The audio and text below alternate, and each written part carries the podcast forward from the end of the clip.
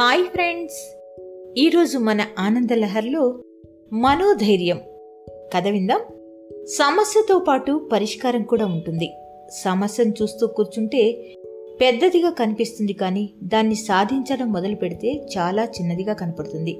దానికి ఉదాహరణగా ఒక ఇన్స్పిరేషనల్ స్టోరీ గురించి ఈరోజు మనం తెలుసుకుందాం.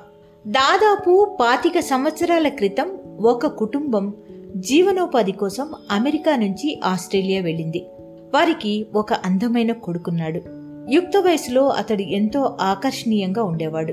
సర్కస్లో ట్రెపీజ్ ఆర్టిస్ట్గా చేరాలని అతని అభిలాష. ఎంత ఎత్తు మీద నుంచైనా అవలీలగా దూకేవాడు. ఒకరోజు ఒక నిర్మానుష్యమైన ప్రదేశంలో ఐదుగురు దొంగలు అతడిపై కత్తులతో దాడి చేశారు. అయితే అందరిలా అతడు భయపడి పర్సు ఇవ్వలేదు. వారిని ఎదుర్కొన్నాడు. ఆ ఫలితంగా వారు ఐదుగురు అతన్ని నిర్దాక్షిణ్యంగా చావబాదారు. అరగంట తర్వాత అక్కడ గస్తీ తిరిగే పోలీసులు రోడ్డు మీద రక్తపు మడుగులో పడి ఉన్న అతన్ని చూసి శవం అనుకుని మార్చురీకి తీసుకెళ్ళారు. అక్కడ డాక్టర్లు కొసప్రాణం ఉందని నిర్ధారించారు. కొత్తగా చేరిన నర్సు అతడి ఆకృతి చూసి స్పృహ తప్పి పడిపోయింది. అతడి మొహం స్థానంలో రక్తపు ముద్ద ఉంది. ముక్కు వేలాడుతూ ఉంది. ఒక కనుగుడ్డు సాకెట్లో నుంచి బయటికి వచ్చి నిర్జీవమైపోయింది. పుర్రే రెండు చోట్ల బద్దలై ఉంది. శరీరంపై పదహారు ఫ్రాక్చర్లున్నాయి. దవడ పక్కకు తిరిగింది. మొత్తం పళ్ళన్నీ ఊడిపోయాయి. అతడు మనిషిగా అవటానికి ఏడాది పట్టింది. అయితే అతడికి ముక్కు లేదు ఒక కన్ను లేదు పళ్ళు లేవు. ఒకప్పుడు అందమైన కుర్రాడు కేవలం కదిలే మాంసపు ముద్దలా మిగిలిపోయాడు. అందరూ అతని వైపు కనీసం చూడటానికి కూడా ఇష్టపడేవారు కాదు.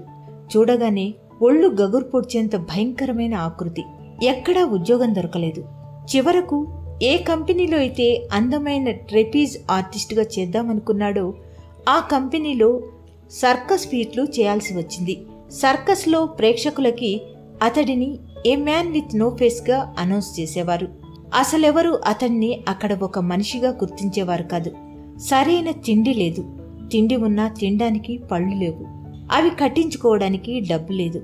ఇంత జరిగినా అతడు తన చిన్నప్పటి అలవాటుని పోగొట్టుకోలేదు. ఖాళీ సమయం దొరికినప్పుడల్లా చర్చికెళ్ళి ప్రశాంతంగా కూర్చునేవాడు.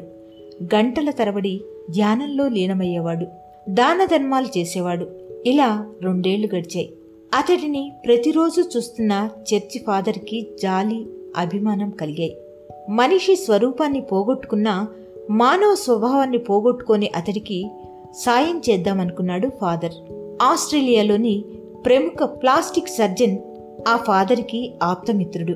డెంటిస్ట్ ఖర్చులు చర్చి భరించింది. అతడి మొహం మీద ఆరు నెలల పాటు ఎనిమిది ఆపరేషన్లు జరిగాయి.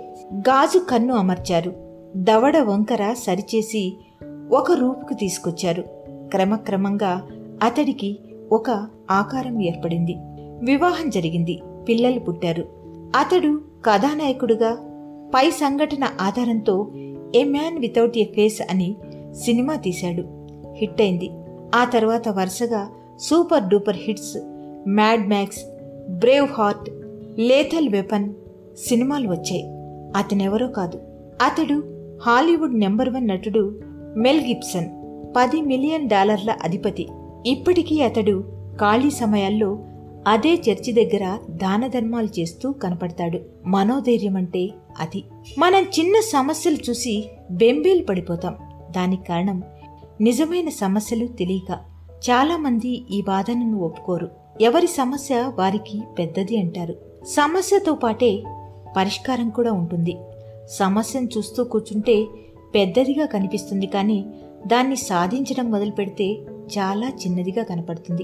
దాన్ని మనోధైర్యంతో నెగ్గుకు రావాలి.